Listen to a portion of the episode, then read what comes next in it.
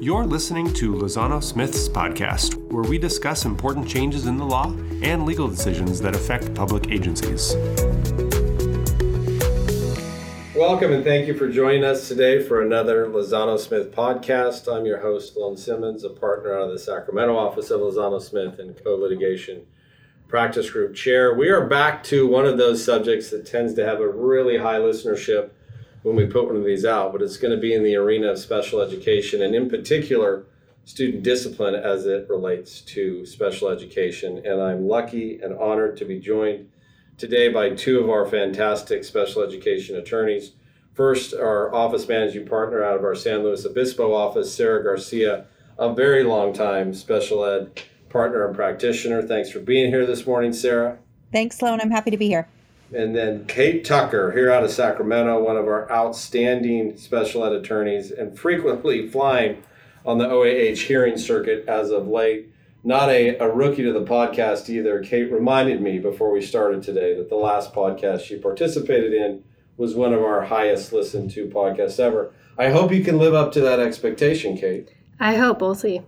So, Sarah, Kate, I'm just going to throw out a primary topic, but then then run us forward. But expedited hearings for discipline in the special education context. Lay us lay us the groundwork. So expedited hearings in the special education context are a unique experience and a unique set of circumstances. Um, the Office of Administrative Hearings, OAH, who hears special education disputes in the state of California, also hears these expedited cases. And there are very limited scenarios under which an expedited case should go forward. And those relate to students being removed from their standard or um, normal placement for the purposes of discipline. Parents who disagree with any decision regarding the placement of the um, or manifestation determination related to discipline can file for an expedited hearing. So, if a student is recommended for expulsion and a manifestation determination happens and is appealed, that would be expedited. Um, but school districts also have the right to file for expedited hearings in the instance that they feel a student, due to the dangerous nature of their behavior, needs to be removed from that placement and the parents are refusing to consent. So there are very limited circumstances under which an expedited hearing can be pursued. But it is important to remember that if OAH gets a complaint on a special education matter that includes one of these magic words, if it includes manifestation determination, if it includes expulsion, they will often expedite the case even if it was not filed as an expedited request. So it's something we have to be aware of and looking out for um, in case there needs to be a motion to unexpedite if it doesn't actually fit within one of the limited scenarios. Kate, I want to ask you about the differences between an expedited hearing before OAH as opposed to a normal special education due process proceeding. But, Sarah, real quick, much more frequently historically as opposed to now and before the ability to do an expedited hearing uh, when there was the potential of injury to the child or others. We had the judicial process of Honig injunctions, right, where you could go in, parent isn't agreeing to a change in placement, student presents a danger to himself or herself or others, and then you, in essence, seek relief from the court to uh, restrain placement based upon emergency circumstances and that danger and risk because of the student, usually with parallel special ed proceedings still ongoing.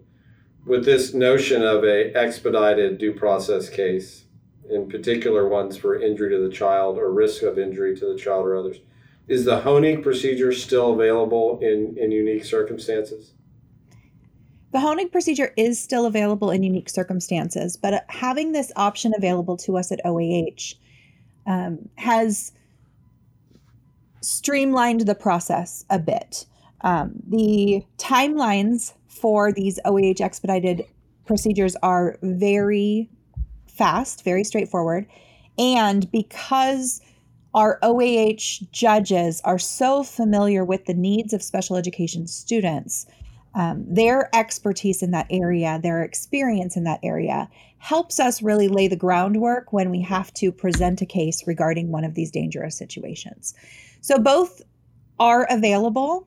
Um, but we are seeing districts more and more utilize the OAH expedited procedure when students present a danger in order to seek a short-term removal and change of placement on the base on the basis of that danger, um, while longer-term FAPE cases are still pending. Got it. Thank you for that bird walk. I mean, the other thing I'm thinking of is, and I, I can't recall if I've ever seen it raised post this procedure going into place under the IDEA regs, but if you were a family that you might argue failure to exhaust if you went straight to Honig without first attempting this expedited hearing process. But Kate, talk about the differences, if there are any or what they are, between this expedited process versus a normal due process hearing. Sure. So, as Sarah just alluded to, the timelines for hearing and for getting a decision after the hearing is concluded are very fast, are much faster than a non expedited timeline. So, from the date of filing to the date of hearing is 20 school days. So, you have to turn around very quickly, prepare your witnesses very quickly. You have a very short window of opportunity to resolve, unlike you do in a regular due process hearing. And we've seen that OAH is now scheduling mediations at the same time that they are issuing their scheduling order because you do not have the time to agree on a mediation date with the family or request a continuance. And that's the other big difference with expedited hearings is they cannot be continued even if the parties wanted them to be. So if the parties wanted to opt out of the hearing dates or opt out of this expedited timeline or continue for any reason, there have to be exceptional circumstances or that continuance is not going to be granted. And then once the hearing has concluded, OH has 10 school days to issue their decision. And the key aspect of these timelines is that school day reference. So you have 10 school days to get a decision, and a school day is defined as in even a partial day on which all children are in attendance at that school. So I recently had an expedited hearing where the hearing concluded the day before winter break started and so winter break did not count as a school day, and we ended up actually waiting about three and a half weeks before we received a decision. Can the uh, ALJ extend that timeline? Is there any basis that the ALJ can extend that timeline? The hearing officers themselves cannot choose to extend. It's only exceptional circumstances that continuances would be granted. So, Sarah, you teed up the two different scenarios that we might go in for an expedited due process hearing, or a school district might seek one one being when a, or not not just a school district, but if the family initiates one. And the one where families are most likely to initiate or when they challenge the conclusion of a manifestation determination. Can you talk about MDs for our listeners? Sure. So, a manifestation determination is a meeting of relevant members of the IEP team, including the parents, who meet to review behavioral incidents, anytime that behavioral incident is going to trigger a decision that would result in a change of placement. Change of placement can include a recommendation for expulsion, suspensions over 10 cumulative days in a school year, where those removals constitute a pattern on the basis of the behavior of the student, or suspensions of 10 consecutive days, which might happen pending expulsion. We've also seen OAH start to extend those manifestation determination requirements to situations like a recommendation for a unilateral transfer from a SARB proceeding, for example. Anything that where student behavior would trigger a recommendation for the student to be moved outside the IEP process for disciplinary reasons would trigger a manifestation determination. Relevant members of the team, and that's supposed to be determined by the district, meet to discuss two questions. And the questions are whether the behavior at issue resulted from the disability, whether there is a causal connection between the behavior and the disability itself, and whether the behavior was caused by the district's failure to implement the IEP itself. It's also important to understand that these manifestation determinations um, are applicable to students with IEPs, with 504 plans, or any student for whom the district had a prior basis of knowledge of a suspected disability on which they did not act. So, manifestation determinations happen in a variety of contexts.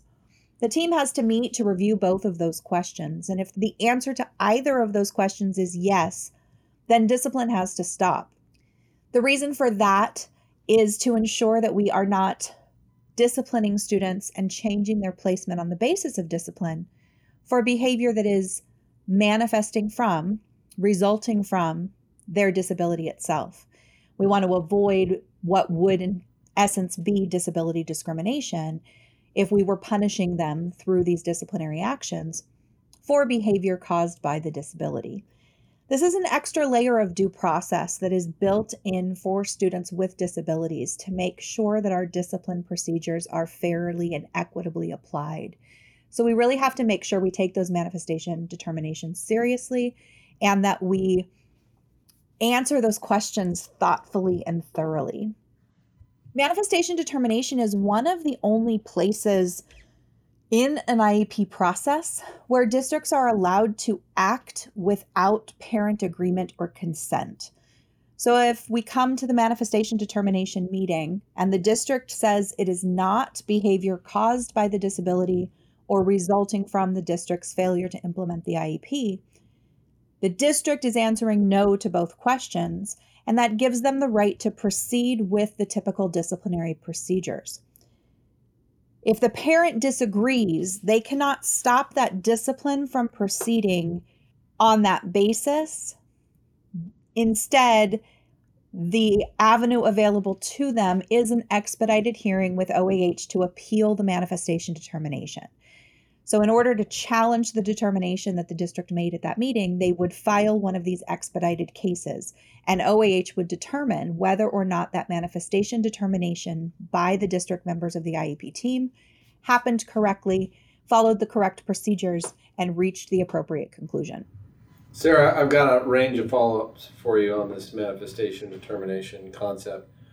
One is uh, refresh my memory. I feel like in recent years there's been some clarification as to how we, uh, for lack of better phraseology, add up the 10 days when we have, say, partial day removals. Can you explain what happens if a student is, say, suspended, but that occurs at 12 in the day, so they miss half a day as opposed to a full day suspension when we're counting up those 10 days? Yeah, that's an excellent question. Um, there's there are two real challenges to counting those 10 days right? We we have to determine whether or not there is a pattern when we're counting those 10 days and we have to look at whole days versus partial days. Um, there is inconsistent application uh, and interpretation of the law as to whether partial days count as complete days of suspension so, different districts have taken different approaches on this, and it's important that you understand your district's policies and procedures and implement those consistently as to whether or not partial days count as full days of suspension. Following those procedures is important to make sure that all students are being treated equitably once those days are counted, we then have to determine whether or not there is a pattern to those behaviors to decide whether or not there is a change of placement that warrants this manifestation determination. It's important to understand that when we're looking at things like, is there a pattern? Different people can have different opinions. It's a very subjective question. And because of that, subjective questions, especially in the world of discipline, open themselves up for implicit bias and inequitable application. And so we want to make sure that we have policies and procedures in place to address these questions equitably. We also want to make sure that we've considered that what we may not think is a pattern, a judge may think is a pattern. And we don't want to have not conducted a manifestation determination when it's necessary. So the practical advice and safest course of action is to do a manifestation when you get to 10 days without analyzing whether or not there is a pattern to that behavior, treating 10 cumulative days in the school year as a recommended change of placement and beginning manifestation determinations at that point. From that point on in the school year, any new behavioral incident resulting in suspension or a recommendation of expulsion would trigger a new manifestation determination to review the new behavioral incident. Thanks, Sarah. Here's my second follow up, and this is spoken as someone who's usually kind of right on the sideline watching you special ed experts working through the issues. But I feel like one of the norms, or at least um, the the pattern for using that term again that I see occurring is when you have cases where there was no IEP in place or no 504 plan in, in place, but there was it comes to the surface that there was a basis of knowledge.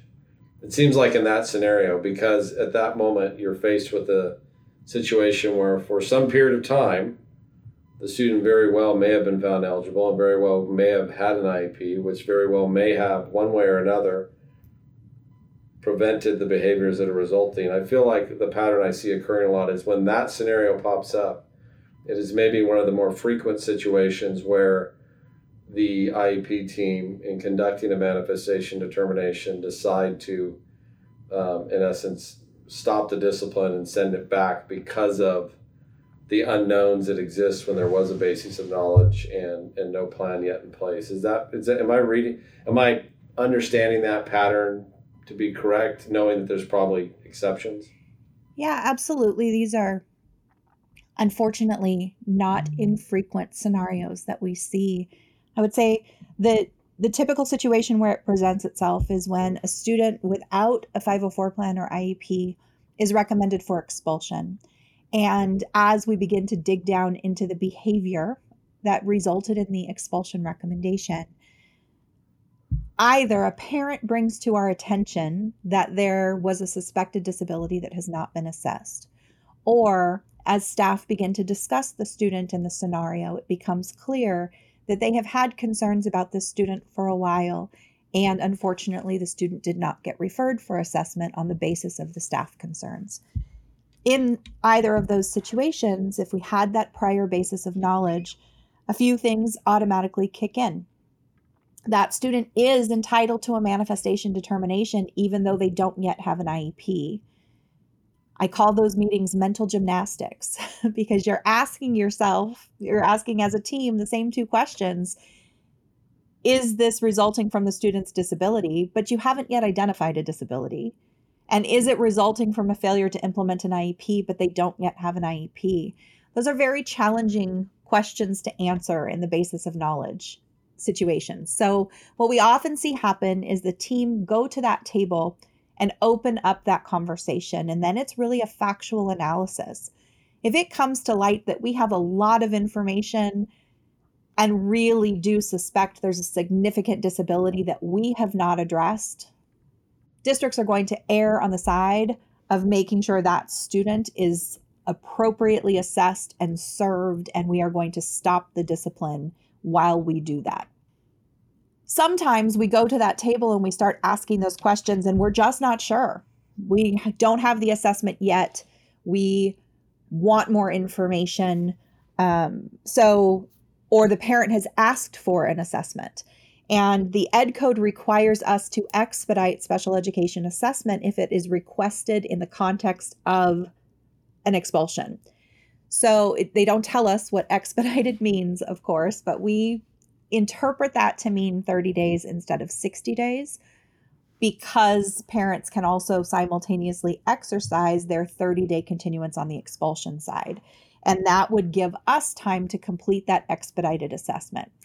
So, what it ends up looking like is oftentimes the team will meet, open a manifestation determination meeting, decide they don't have enough information, recommend or agree to do that expedited assessment, complete that in 30 days, and come back to that manifest table after that student's assessments have been reviewed.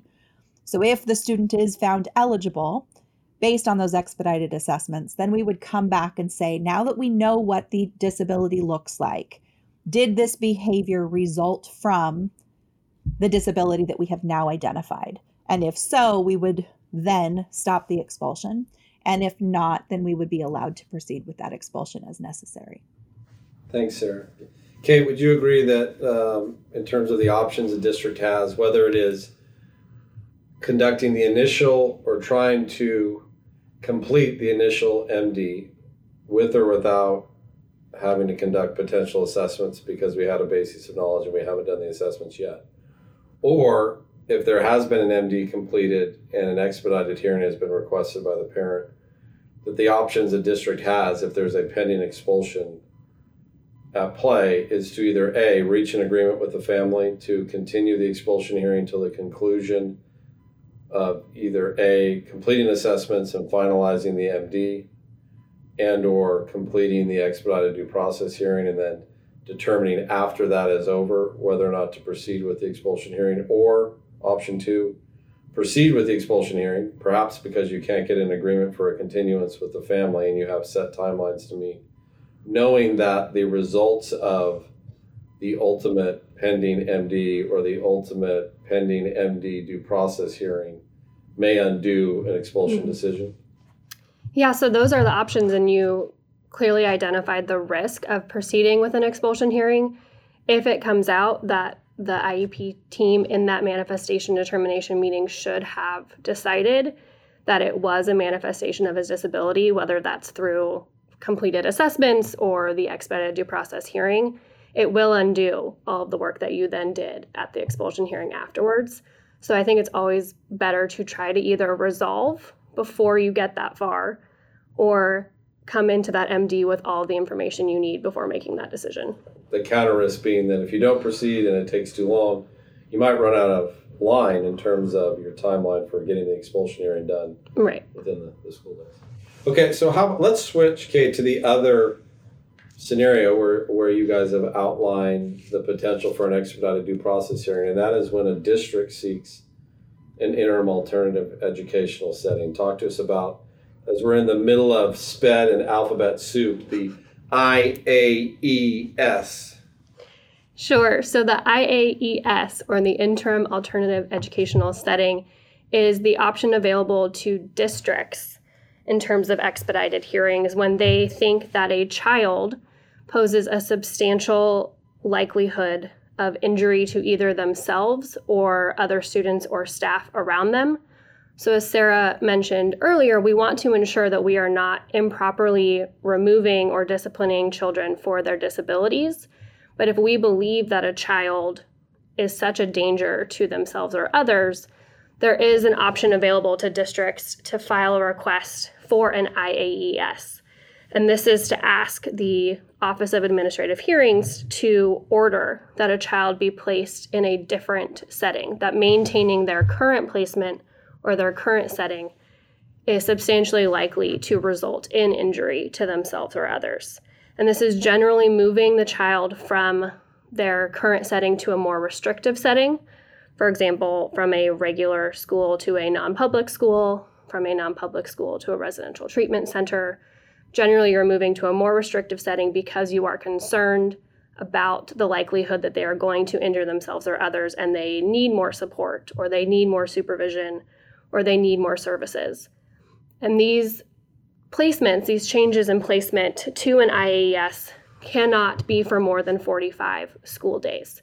So during those 45 school days, you're generally doing additional assessments, trying to determine what services, if any, the child needs were they to return to their previous placement, or you're holding an IEP meeting to discuss a more appropriate placement for them going forward once those 45 days have ended. Um, but there is an option available to districts to repeat that process. So if in those 45 school days, or at the end of the 45 school days, if the district believes that the child continues to pose a danger to themselves or others, they can restart the process essentially and ask for another order from OAH for another placement of up to 45 school days. So, Kate, we talked about a little earlier, and I think I got ahead of you guys in, in terms of your discussion about the Honig process. What are some of the particular differences you would highlight between this process and the Honig injunction process?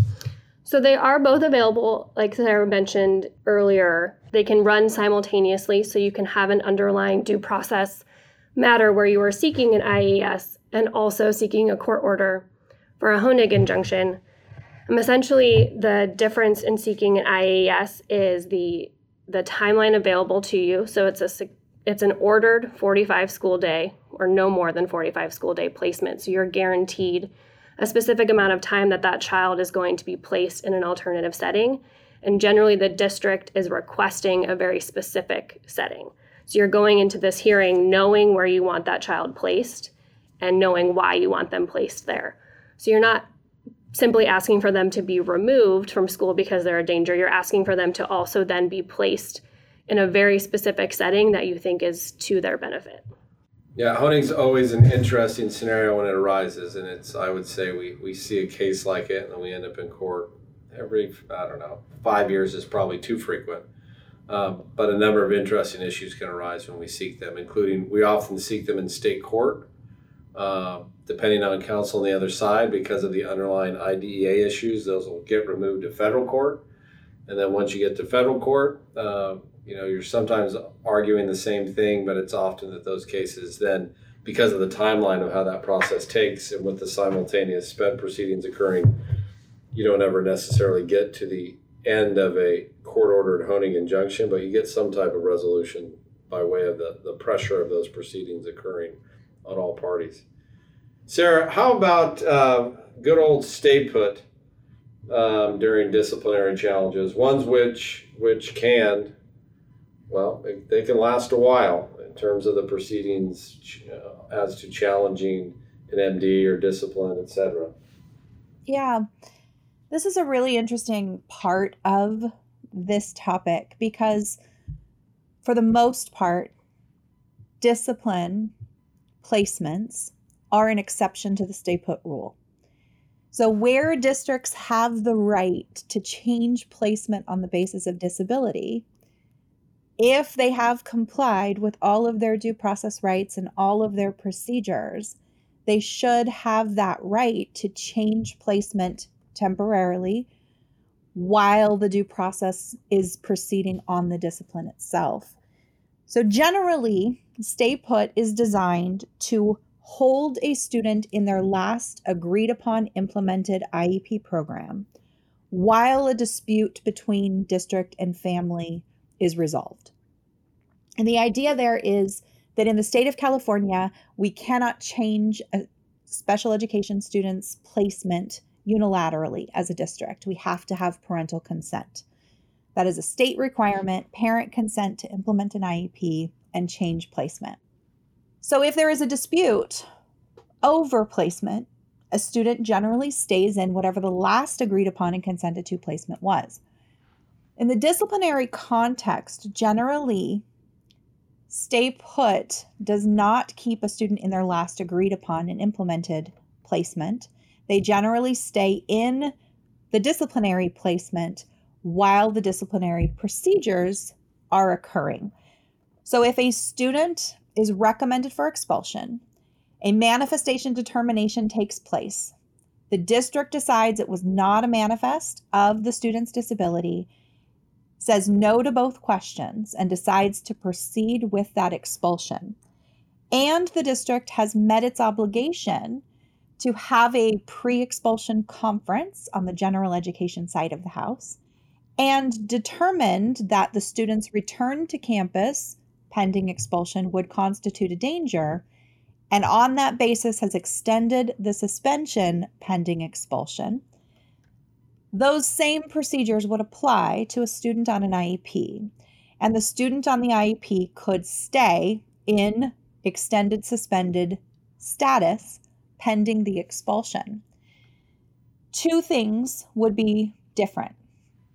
The first is if the student has an IEP starting on day 11 of removal, whether that is for suspension, pending expulsion, on day 11 cumulatively in a school year, a student with an IEP is entitled to receive services while they are removed. While they are suspended, they should be receiving individual services.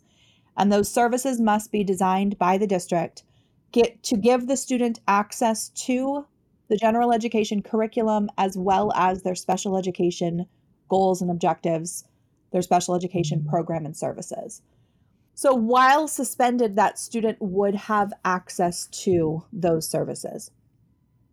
The second exception would be if for some reason one of these procedures had not been followed, right? So, for example, we have seen recently some atypical orders from the Office of Administrative Hearings on the stay put issue in the disciplinary context.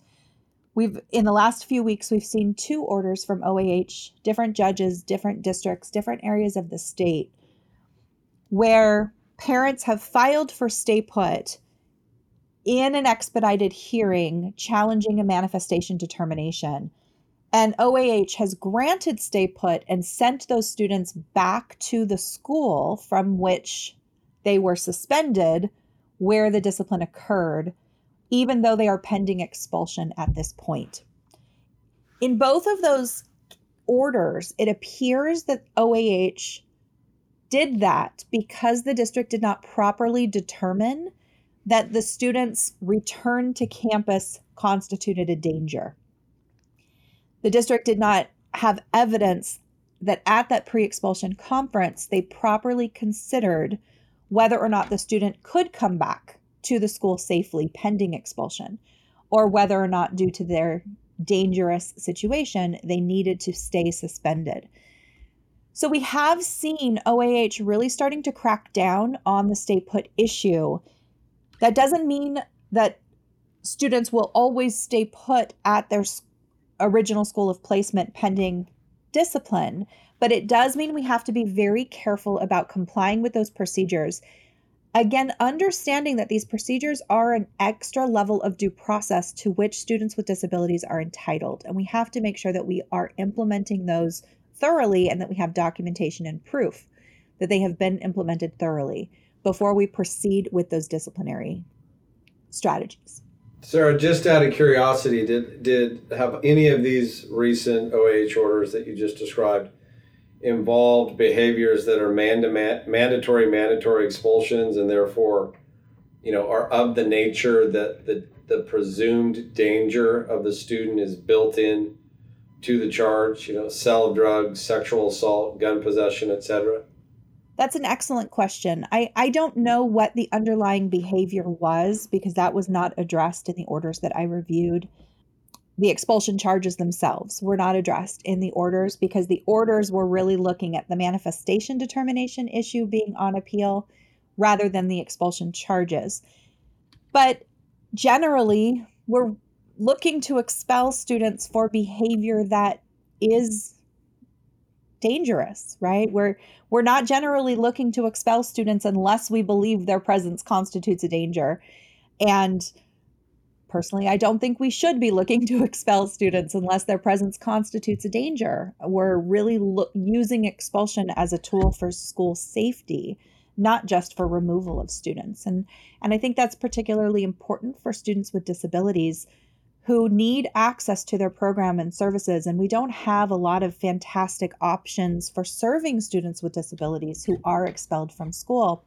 So I have to assume that in these situations, the student's presence would have constituted a danger or they would not have removed them from school. What OAH really focused on in those orders wasn't what the behavior was, it was whether or not the district had documented the discussion of returning them to campus at that pre expulsion conference. Interesting, which is your extension of suspension conference under Ed Code 48911G. Um, and and you, usually in those discussions, you're accounting for what would in essence be all the evidence in the expulsion packet were you to proceed forward, often with commentary and input from the site staff as well as the district level staff member who has expertise and experience in discipline. So I feel like that it may be splitting hairs a little too tight by, by OAH in that circumstance, especially where uh, the, the idea of keeping them removed is a safety issue. But so it goes. You guys are both darn near geniuses. I love listening to you guys talk about these issues. Sarah, one of your last comments just reminded me that we probably could spend another 30 minutes on propriety of placement of special ed students on expulsion, but we will save that for another podcast, especially if Kate is right that she she earns another very high listener mark for this one. But as we close out, uh, a, a final takeaway from each of you on this area? Sure. So I think a key takeaway, at least for me, in terms of the interim alternative educational setting aspect of this, is that historically it's been a very high burden in, to obtain an order allowing a district to place a child in an interim alternative educational setting. And physical injury has been all but required in order to obtain such a change in placement. But we did recently get a decision from OAH in which the child in question made a number of threats against various students and staff, both at his current school and other high schools as well, um, of serious bodily injury, including you know murder and sexual assault. He himself had not yet committed any physical injury in such a way as he was threatening to do. But the level and descriptiveness of his threats was causing such emotional and mental harm to the students and staff around him that OAH ordered a 45 school day interim alternative educational setting despite no physical injury having yet occurred. So I think it's it's a glimmer of hope to this idea that we don't have to wait for physical injury to occur before we can remove a child or change their placement to a more restrictive setting through this process. It's only one decision amongst many decisions that speak to the contrary, but I think the degree of danger communicated through his threats demonstrated to OAH that he was a danger to himself or others if he was allowed to remain in that setting even if he had not yet acted on any of those threats. Sarah? Yeah, I, I love that takeaway, Kate, because we do get that question so often. You know, we we don't want to have to wait until someone gets hurt. So I think that's so important. Um, my takeaway on the manifestation determination appeal issue in particular is the importance of thorough analysis by your school psychologist, looking at not the way a specific disability might appear, but how it actually does exist for this particular child. So, ADHD looks different in 10 different children, it presents 10 different ways. An emotional disturbance in 10 different children presents 10 different ways. We're not looking conceptually at the kind of eligibility that the student has, we're looking very closely at how it presents for that particular child and whether or not the behavior at issue resulted from that specific student's disability. We recently litigated an appeal for a district um, in July, appealing a manifestation determination question and in that particular instance, we had a student who had behavior services and a behavior intervention plan. He had the support of a one to one aide all day at school. He had some significant areas of need. And in the middle of some very challenging behaviors, had committed what appeared to everyone at the district to be an intentional assault on a teacher. And the team determined that while several of his behaviors that day were a manifestation of his disability, the assault itself was not. And the school psychologist was able to analyze the chain of events and look at the intentionality and the decision making and the communication that was taking place to really draw a distinction between these behaviors and to outline for the team and then the judge on appeal how those behaviors presented and the significant differences between those behaviors. And the judge was persuaded by that and agreed. And the reason that's an important takeaway for me is because we hear a lot the question of well, the student has a behavior plan. Does that mean we can never discipline them? Or the student has an emotional disturbance. That means they can never be expelled. And, and those global categorizations are too broad. We have to look very specifically at the behavior at issue and at the student at issue and analyze the facts of that particular situation. And the school psychologist has the expertise, has the experience um, and should be the one who's really leading that discussion. But the more thorough and thoughtful that analysis can be, and the more robust the discussion at the meeting, the better that that is documented, the more likely that you will be successful on those manifestation determination appeals.